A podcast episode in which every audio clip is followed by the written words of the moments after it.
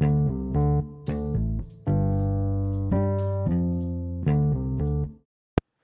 I was an Army chaplain, my soldiers asked me all kinds of questions about God, life, relationships, the Bible, and I answered them as best I could. They also called me Padre. Welcome to the Dear Padre podcast, where I try to take the questions people are asking and answer them uh, with the stuff that's rattling around inside my head and from what I've learned along the way. And I'm glad you're here today. Uh, had some trouble getting episodes up last week, so thank you for your patience. And let's get to it. The cycle brings us back to the Gospel of Mark. We've been Eastering like crazy. And the Easter readings in the church are focusing on the post resurrection appearances of Jesus and some foreshadowing to the coming of the Holy Spirit. But but after Easter and after Pentecost, we come back to the the life of Jesus, the very real earthly life of Jesus. And here we have a family conflict. I don't know if you remember the first time that a close family member, a parent or a sibling, said to you, You are an idiot. Or if you do that, you're foolish. And sometimes they say that because we are about to do something really foolish we are an idiot. And other times they say that when we're about to do something good that's going to cost us something. It's going to be risky. It's going to maybe help us in the long term and guide our lives in a different path, but it's going to take us farther from them. All of us have experienced this on some level, but if you've had a supportive family in your life, um, it's kind of hard to understand how devastating this can be. And those of you that have had families that have resisted you and resisted your efforts to grow, to change, to do what you believe God wants you to do, you know the pain of this story. It's the pain that Jesus shares with us. He um, is there with these large crowds that have gathered. Such large crowds. and there's so many people that they can't even eat. It's so strange to me how the Gospels report on crowds, crowd sizes. Uh, throughout all of Jesus' life and ministry, pretty much from the beginning, there's these stories of these giant crowds, people coming out to listen to him talk, listen to him teach, and to be healed. Um, seems like there's they're all there for their own reasons, just like every crowd. But there's definitely a movement afoot. There's definitely something big happening. And here we have this um, giant crowd, and Mark tells us that when Jesus' family heard about the crowd, they went out to restrain him. Um, the word restrain in the Greek here is the word to restrain, to uh, stop somebody, to hold them back to not let them move. Uh, they are staging an intervention on the life of Jesus. They feel like things have gotten out of hand. There are some really terrible ways of describing a family member that does something different from the other family. C.S. Lewis observed that um, the, in the atheist family, when a child becomes a Christian, the same effect happens that happens in the Christian family when the child becomes atheist. That when we diverge from what we've been given or what we grew up in, there's always pushback. There's always an attempt to bring us back. And there's terms for this that are really awful, as I alluded to before. He went off the reservation. This is, of course, echoing back to the time in America where natives were Native Americans were not allowed to leave reservations. That was the whole point. It was like a large prison. If they left the reservation, they could be shot by the police or by the, the soldiers because they were definitely up to no good if they did that. Um, he's flown the coop. That might be a little more benign, not so, not so terrible. Um, but there's a number of phrases in English and probably other languages too. I don't know for this effect when a family member goes a different direction. And the family is here coming to restrain Jesus. They are out in force. They are doing their duty. They are doing what they believe is right. Uh, they see what Jesus is doing as being dangerous, not just for him, but perhaps for others. This is serious. And they say he has gone out of his mind.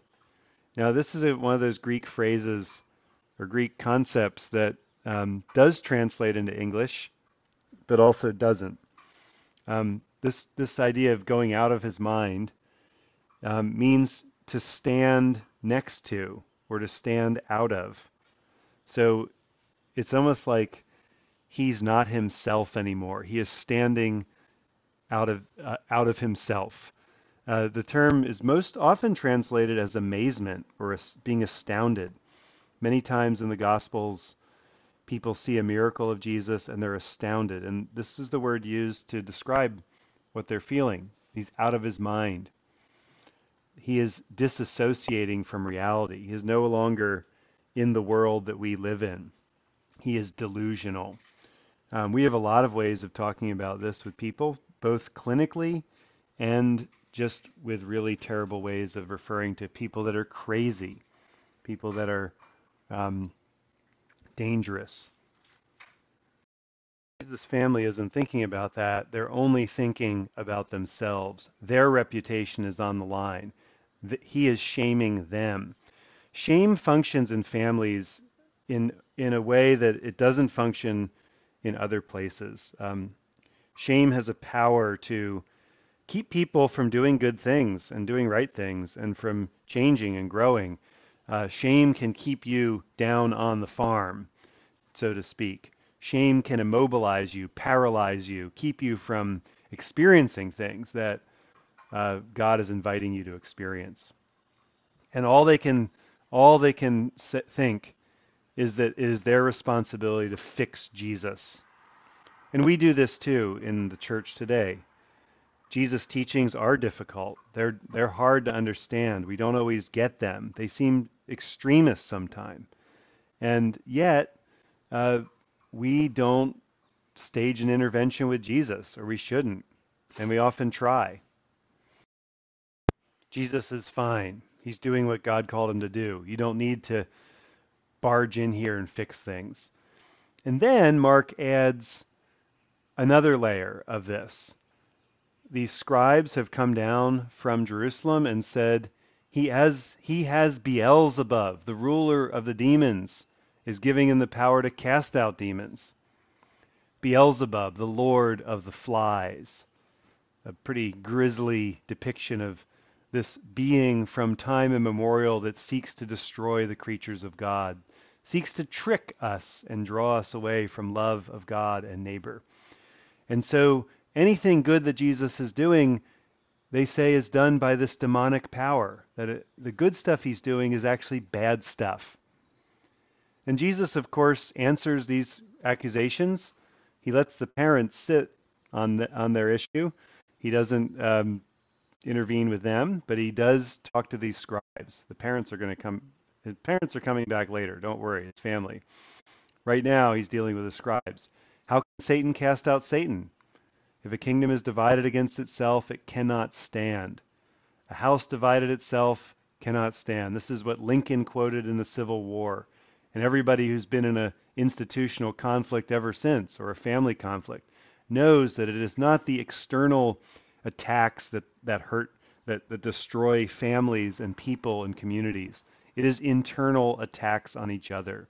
It is people that are the closest to each other that hate each other the most. The closer we are to something, the more we see ourselves in that thing or in that person, and we react to that. You've ever wondered why we have such strong reactions to some people, but not others? Um, this is the mystery of life.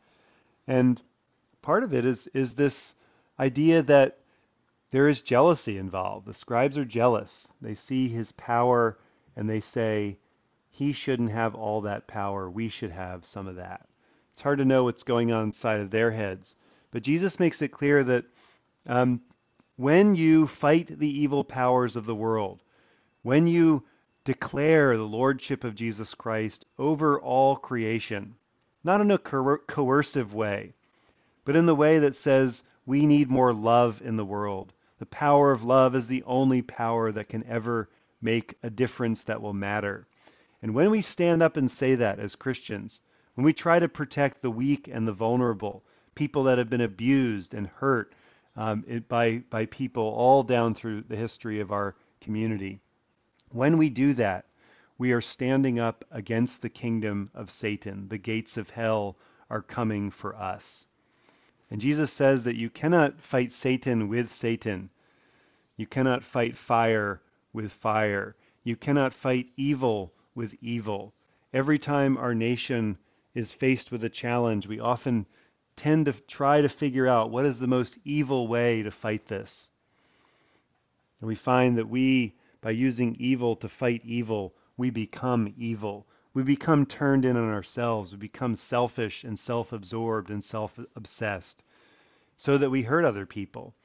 When we hurt other people and people hurt us, it's often not that they're trying to, it's that they're only thinking about themselves. And so Jesus is here to plunder Satan's house, to change the world forever, to make the power of love the only power that does anything in this world. While he's plundering this house, he's not working for Satan, he's working for the one true and only God. And then he says this morning to them that there's no forgiveness, no forgiveness if you blaspheme against the Holy Spirit. And what he's saying there is not that we can accidentally say a, a wrong magic word and suddenly end up in hell or something like that. What he is saying is that it is a really grave error and a grave sin to look at something good and say cynically, there's only one way that person could accomplish this, and that's through the power of Satan, or that's through the power of evil, or they must be evil. To look at something good and say, they're so successful in this goodness that they must be evil. Our cynicism is a powerful thing. It can take something good and turn it into something bad. So much of my experience in life has been struggling with this. How do I really see good things in the world and not let that voice in my head that's so cynical and say it's going to be over soon, there's going to be a scandal, an expose, it's going to be corrupt from the inside out. How do I maintain that when it comes to the kingdom of Jesus? How do I live in the kingdom of Jesus and say, I'm going to trust God to sort out the issues of where this power comes from. Because the ultimate sin, the ultimate blasphemy, according to Jesus, is to look at Jesus' ministry of forgiveness and love and healing and say it can only be done through the power of evil. And then, while he's dropping this knowledge, this amazing teaching, this teaching that is that people have pondered for thousands of years of what is this unforgivable sin and house divided against itself cannot stand. His mother and brothers arrive and they're standing outside. And he sent and they sent to him. They didn't even come in. They couldn't get in. It was so so crowded. And they send a messenger. You can imagine the scene. It's almost like the scene at 9/11 when George W. Bush is in the elementary classroom and they come up and whisper in his ear. They come up and whisper in Jesus' ear and say, "Your mother and your brothers are outside." And Jesus stops and he looks around and he says, "Who are my mother and my brothers?" And he looks around at the people that sat with him and says, "Here are my mother and my brothers. Whoever does the will of God is my brother and sister and mother." I love that phrase where he says he looks around at them. I mean, these are the people that are like right there sitting at Jesus' feet. These are his disciples. These are people who want to know more about who he is and what he's come to do. They want to usher in this new age of the Messiah, this new age of justice and peace and love. And while they're sitting there, he looks at them. And they're not the powerful people in the land. They're not the richest. They're not the most successful. They are the people that have been able to cut away from their normal life to go sit at the feet of a traveling teacher. And they're there, and he looks at them. He sees them.